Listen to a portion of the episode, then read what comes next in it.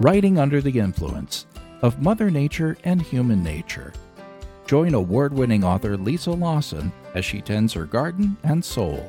Her blog and podcast are at cheaperthanpsychotherapy.com. The summer that wasn't. No one is happy this summer except the slugs. We broke two records in our Connecticut garden hottest and wettest July. When I say hot, I mean it four heat waves. I read in the Connecticut Post that July's temperatures have averaged about four degrees above average, and thunderstorms have dropped nearly a month's worth of rain in a few hours. When I say wettest, I mean nearly 14 inches of rain in July. But context is everything. The average July rainfall is 4.17 inches.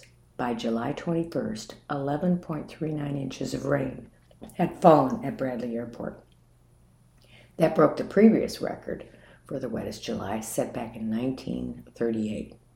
But July still had 10 more days left, and that brought, you guessed it, more rain. That's more rain than my mother receives in one random year out in Willa country on the Great Plains of Nebraska. They have been in extreme drought for years. You want to grow anything out there, you need water, and the Ogallala Aquifer below their acreage is being sucked dry. At their second property in Genoa, Nebraska, she said mature trees are dying. Even the marigolds have not been spared. These stalwart companion plants are supposed to deter slugs, and instead they've been eaten and slimed to death by slugs. One neighbor asked, What on earth eats marigolds? That led to a conversation about how to combat slugs. She admitted that she gave up beer traps because the slugs were getting more beer than she was. I told her slugs hate diatomaceous earth because these soft bodied mollusks hate to slither across sharp things.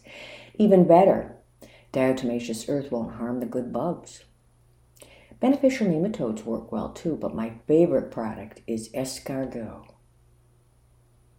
The small pellet is a blend of iron phosphate, an active ingredient in originating the soil, and a snail bait additive. It lures slugs in. They eat it and die within six days. Granted, six days can feel like an eternity when you see plants disappearing before your eyes.